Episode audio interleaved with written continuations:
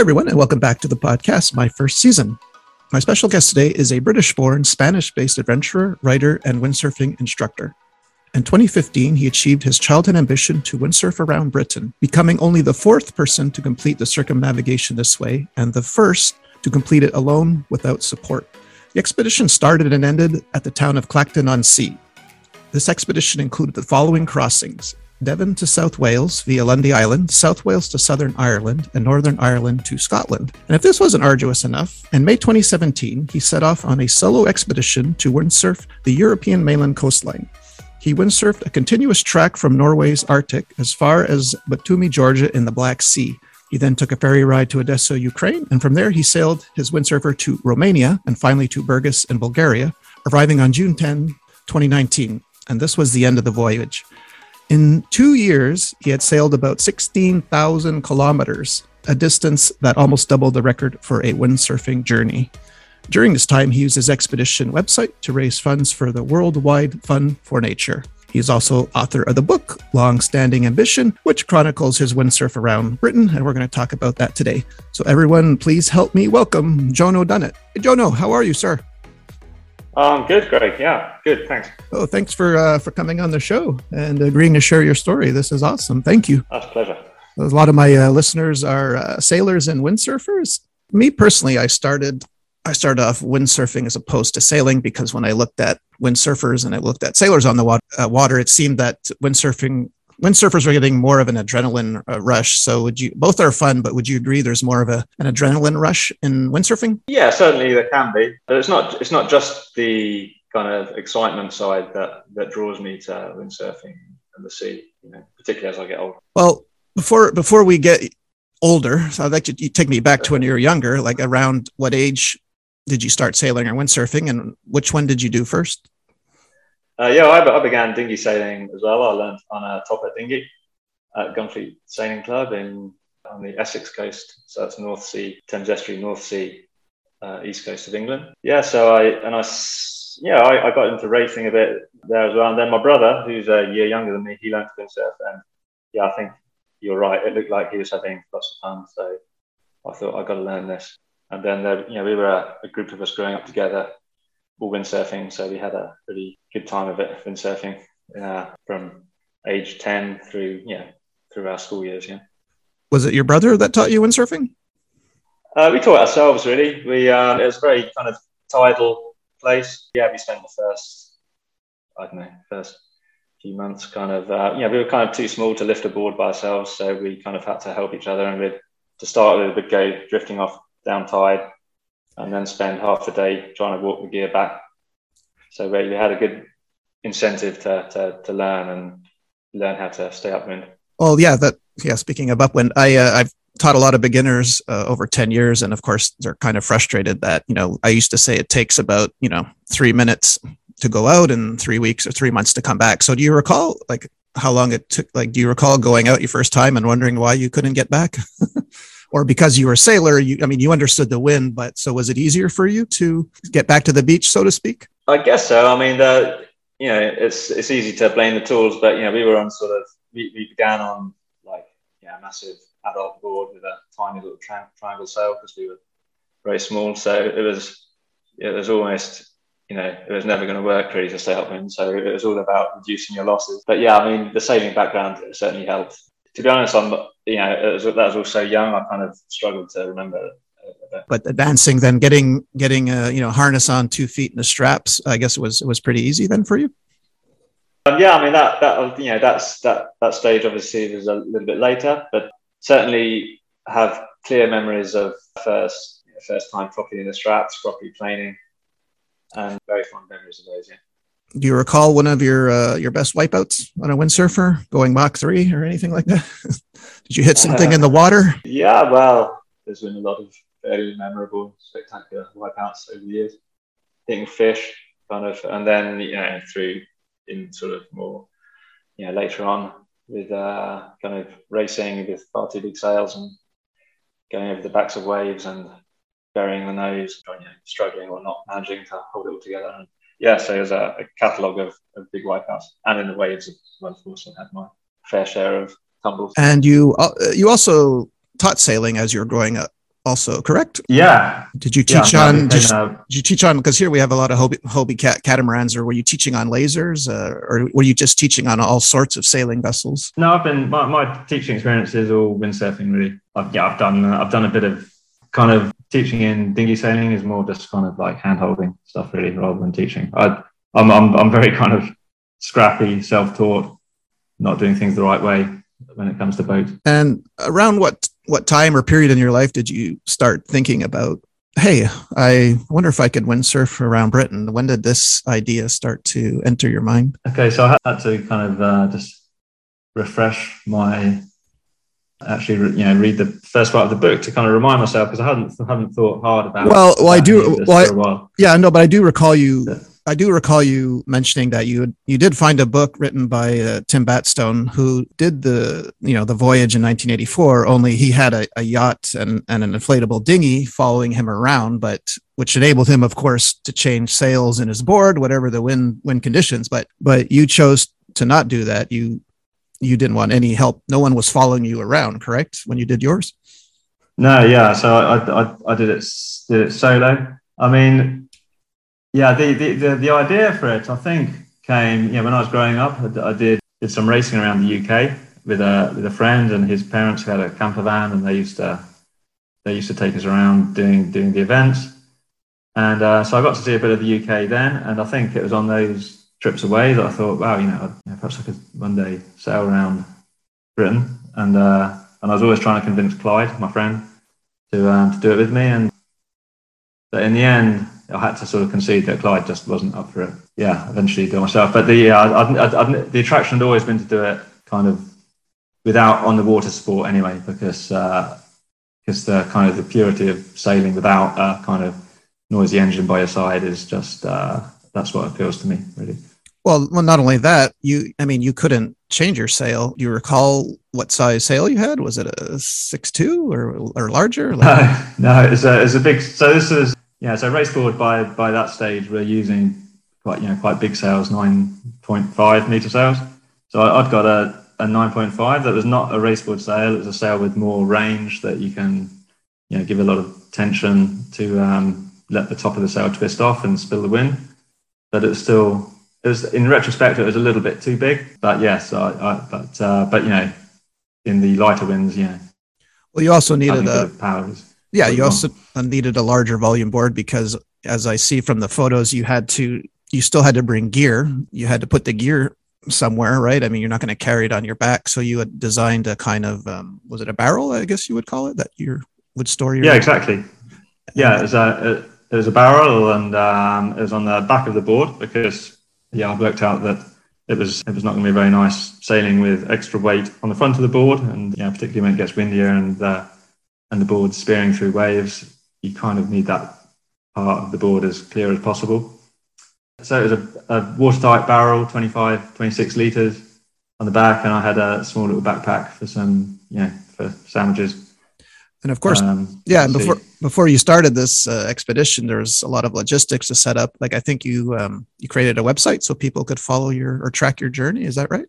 Yeah, that's right. So I had a website where people could put who are perhaps available and willing to offer a bit of support along the way, a place to sleep or a hot meal, and where they could put a pin on the map on the website, and then a way of contact. And before I launched the website, I thought, hey, this could be a total flop, but in fact, people were mega supportive and got behind me, and I had loads of support on the way, and that was.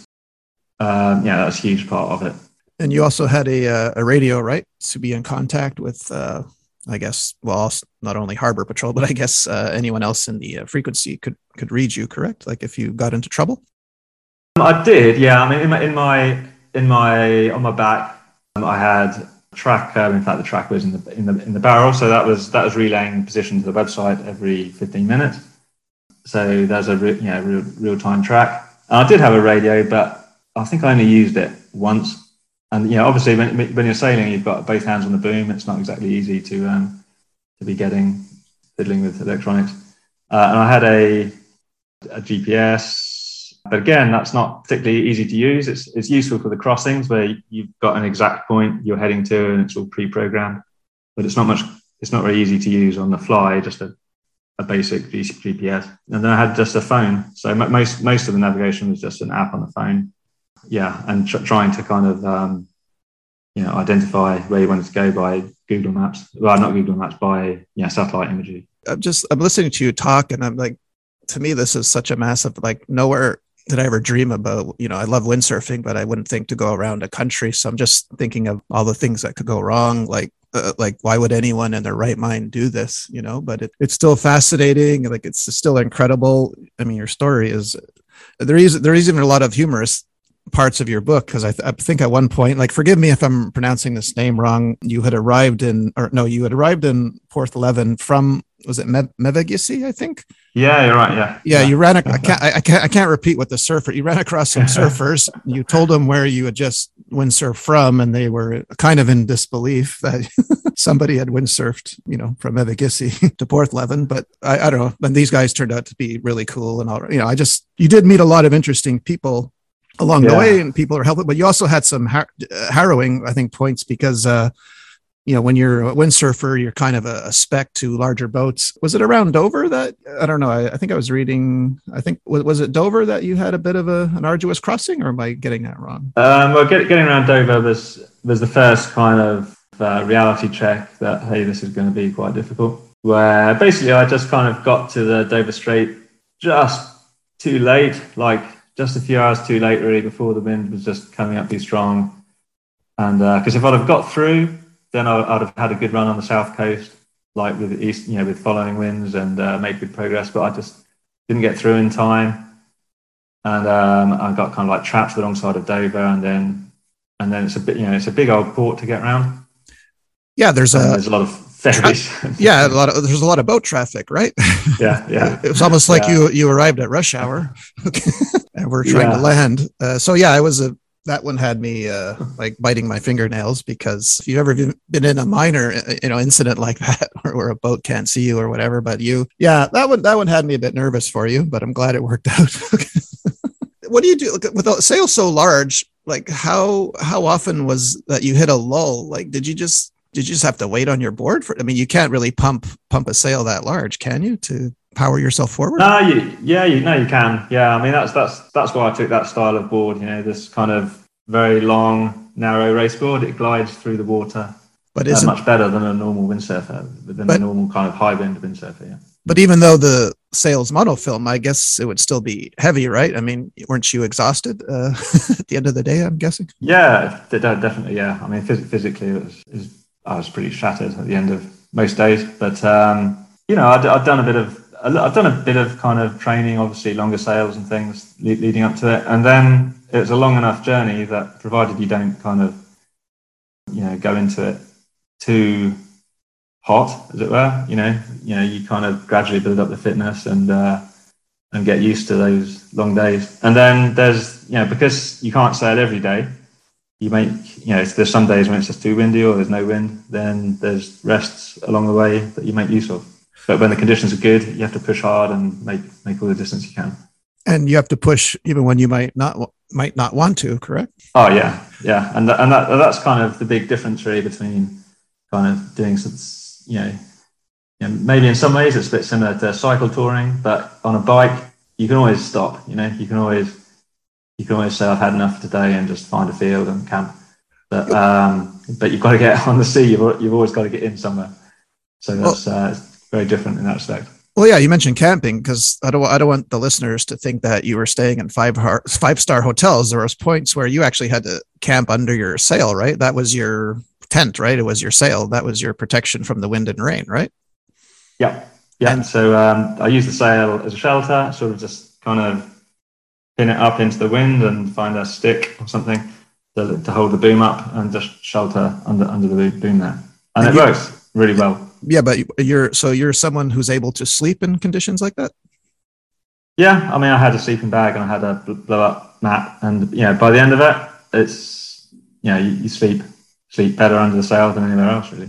Really? Oh God. Okay. I could. That's a part I would really struggle with, you know, let alone the whole journey you did. But I can't sleep like lying on the ground. But well, that's good that you can. So that must have helped. You were, I guess, more or less, you're never fully 100%, I guess, when you set out, but at least you had some sleep. Can you pinpoint part of the journey? Like at one point, because I read a lot of accounts of people that sail around the world and, you know, they hit the doldrums. And even though it is great being by yourself on the sea, did it ever get too lonely at times, like in between land crossings?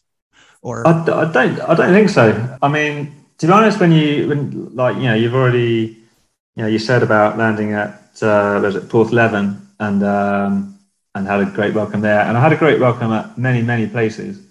And that's another thing about sailing with a kind of unusual looking craft, is that it's like you're announcing your arrival. So you almost, you know, if there's people around, it's very likely that you're going to strike up a conversation and have company, because you stand out in a big way. So there is no shortage of company on land. And to be honest, you know, sometimes, you know, the balance works. It was nice to have a bit of kind of solitary time as well at sea. Yeah, I think at one point, I think you met an elderly couple who were in a sailing boat, and they showed you a lot of kindness. Didn't they invite you back to their place or something to eat? Yeah. I mean, probably on a number of occasions. I'm not, you know, I think I know who you're referring to, but yeah, I spent a number of nights on boats where I, you know, showed up somewhere and they said, you know, do you need a place? Did the kindness of strangers surprise you, or did it surprise you every time?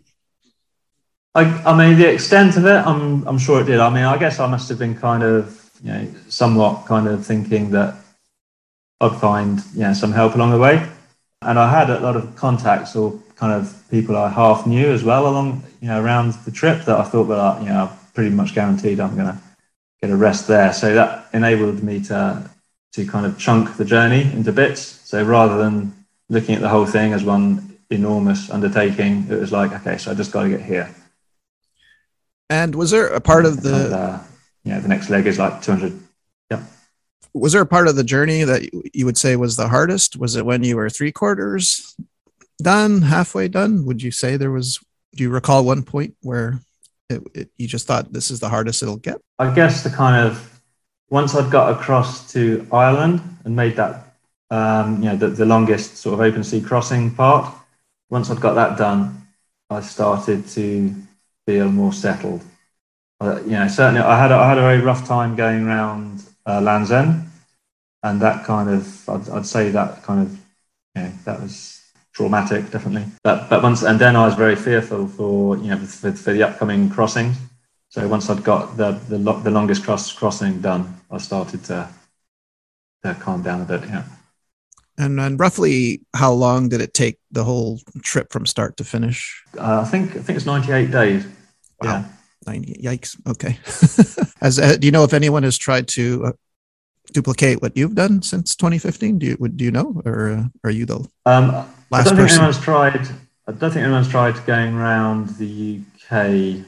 Again, I know there's, I've you know, heard from a few people who've been doing kind of smaller kind of journeys, but the same kind of style with, you know, carrying gear and camping on surfboards. So there's a small community of people who do it.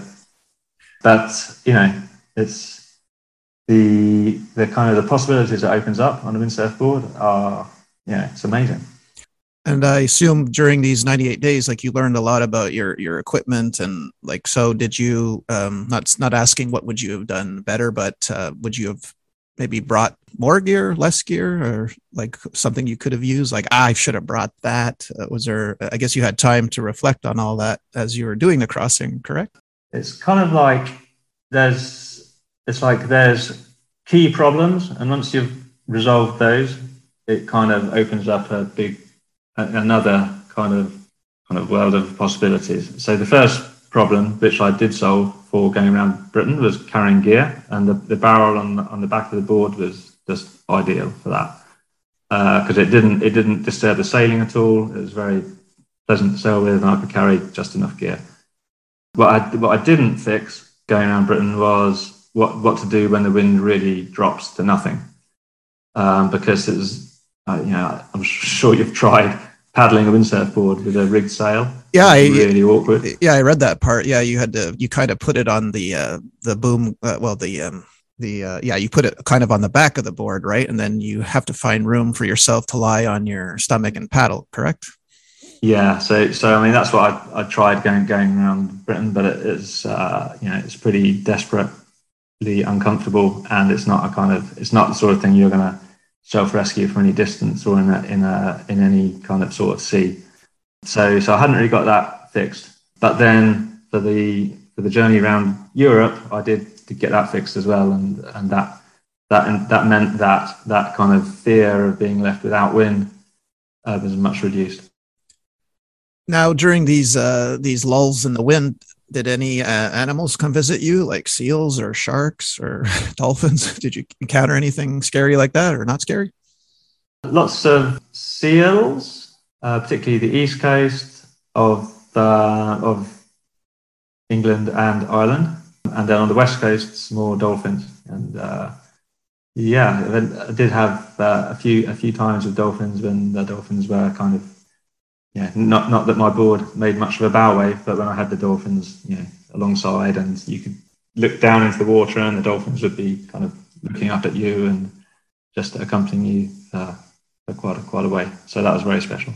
Yeah, it's moments like that where you kind of forget everything else, right? Like here I am, I'm all alone, and there's dolphins. Totally.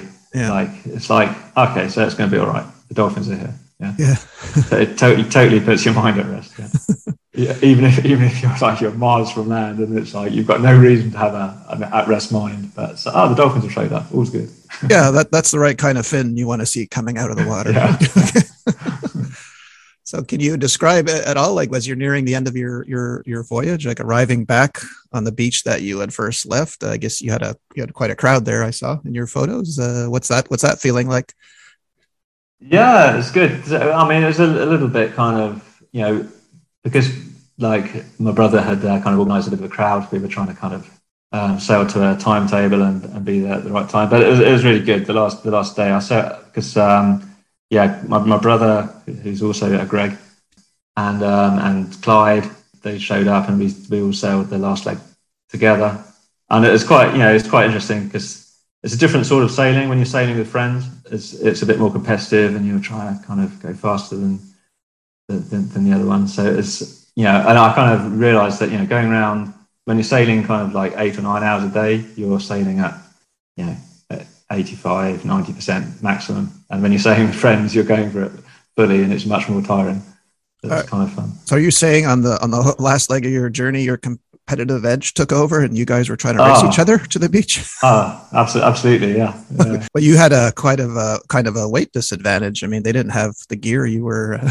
It was kind of not fair. Not fair, I'd say. Yeah, yeah. I had a barrel, but but I also had a bit more practice than them in the last few months. And about how long of a rest did you take? Before you decide to windsurf the European mainland. Like, how much rest did you give yourself? Like, I would have given myself a year, but were you starting? How long after were you starting to think, hey, I'd like to do something like that again? Like, how long? 6 months? 3 months? I'm not sure, but I'm definitely kind of fairly linear with how I do things. It's like one thing, then the next. So the thing after windsurfing around Britain was writing the book about it, which I never thought I had a book in me. And then kind of 2/3 of the way around, people have been saying, yeah, you can write a book. Well, yeah, you have a very good memory, because I was very impressed about how you could remember. Were you taking a journal? Like, I was, yeah. So I was recording notes in my phone, on the off chance that I might write a book, I think. Okay. And did you like the process of writing your book? I did, yeah. It was very much it was like a repeat of the emotions of windsurfing around Britain, and also it would be a shame to do something like that, I think, and never kind of revisit it. So yeah, I mean, I wrote the book for myself to kind of to read again when I'm looking back from some future point. Well, yeah, just like you had read Tim Batstone's book somewhere right now. There's some lad in England or Ireland that's reading your book, so it's kind of a it's a pretty cool process. I think that, you know, you might be inspiring someone else to do the trip that you did, and you chronicled it all, you know, and so, roughly how long did it take you to finish the book? I don't know. I kind of set myself a, I mean, the format of the book is, it's kind of like a diary. Yeah. So I tried to write a day and then go and do something else. That's how I went at it. Okay. So prior to May 17, so why would you, after doing something that was incredibly hard, want to do something even harder by windsurfing the European mainland? Had you, I mean, I know you were in Europe for a bit, right? Working, so, but why would you decide to do that? Well, you say it was incredibly hard, but I mean, what it was an incredible experience. And at the end of it, because it's not, you know, it's something you pace yourself as you're doing. It wasn't like I reached the end and collapsed. I kind of reached the end and was in kind of the best shape of my life, really. And so I knew that it was definitely possible to keep going. Yeah, I mean, I kind of, I knew I had the opportunity, and I'd kind of got kind of solved this problem of how to carry gear, and I had some ideas about how to solve the problem of getting becalmed at sea. Yeah, and I'm going around Britain, Britain is my home island, and then I thought, well, going around Britain was a way to kind of get to know Britain, and then I thought, well, what's the next layer? The next layer is kind of, continent. So that was kind of the idea, yeah. Are you going to windsurf the coastline of Canada next? I'm just kidding. We would love to have you here if you're thinking about it. Okay. Or you just can't say, are you planning something else now? Or you're just good? I know you're currently writing your second book. You're writing your experience about your solo expedition around the European mainland. So you're currently in the writing process, or almost finished that book? Yeah. So that book's always finished. Yeah. It's actually kind of written, but rather than rush to publish it and it not be quite polished enough, I'll probably go for publishing in the autumn to leave the summer clear. And the idea in the summer is to actually, I've got a kind of classic dinghy called a Seafly, and the idea is to take that round Ireland on a bit of a summer journey. Yeah. Oh, really? Yeah, that's the plan. Yeah. And by dinghy, because I think we use different term here. So the dinghy is the very, very small boat, correct? Kind of like a laser. Are those similar? Yeah. So I don't know if you're familiar with a Wayfarer. I've heard of it. Yes. Yeah. So it's a boat with a mainsail and a jib and a spinnaker. And so Seafly is a two-person boat, a little bit smaller than a Wayfarer, and hopefully. But yeah, it is a lot lighter as well, because obviously you don't have a launching trolley with you when you're doing a journey. So we have to have a system for pulling it up the beach at the end of the day. This is something you would do alone? This is with my kind of adventure partner. She's called Helena, and she's I met her in Norway. She helped with the kind of logistics at the beginning of the round Europe expedition, and she's into kind of quite adventure stuff. She's skied across Greenland and things. She's not much of a sailor yet, so that is, it's an interesting kind of twist. She'll be learning to sail going around Ireland. No problem there. Yeah. Well, I guess you can store in a dinghy. I guess you have a bit much more storage space than your windsurf board, right? I mean, slightly more. Yeah, for sure. Yeah. I mean, we're gonna go real luxury with 2 barrels each. Yeah, that's right. Now, would you be willing to at a later date when you're published? Because I really would like to hear about your European trip there, your windsurfing trip. Would you be willing to maybe come back on and discuss that one? Yeah, absolutely. I would definitely like to read the book first when you've published it. So, all right. Yeah. Am I forgetting anything else to ask you, or anything else you wanted to say? I'm going to put all your links in the episode description. People where to get your book and all that. But is there anything else you'd like to say, or something I forgot to ask you? No, Greg. And if there is, then you can get me on the next one. Okay, great, awesome. Thanks. Well, thanks so much for sharing your story with us, Jono. That was really kind of you. Thank you. Pleasure. All right, everyone, that was from England, living in Spain, Mr. Jono Dunnett. Don't worry, I'll put all the links where to find him in the episode description. Thank you for listening. We'll see you all next week. Bye. Say bye, Jono. Bye-bye.